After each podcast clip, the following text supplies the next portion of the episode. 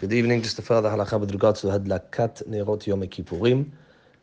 Although I did mention before that one should say a bracha on the mitzvah of Hadlakat Ner Yom Kippurim, nevertheless, there are many poskim who say that there is no obligation to light a ner for Yom Kippurim altogether. According to them, obviously a bracha may not be said.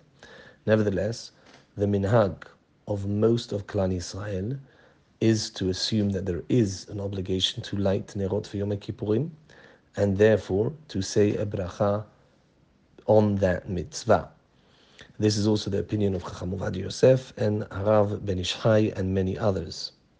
Nevertheless, if there is a community that has the custom not to say a bracha on the Nerot of Yom Kippurim, they should, of course, continue that, seeing as they have poskim who back that opinion.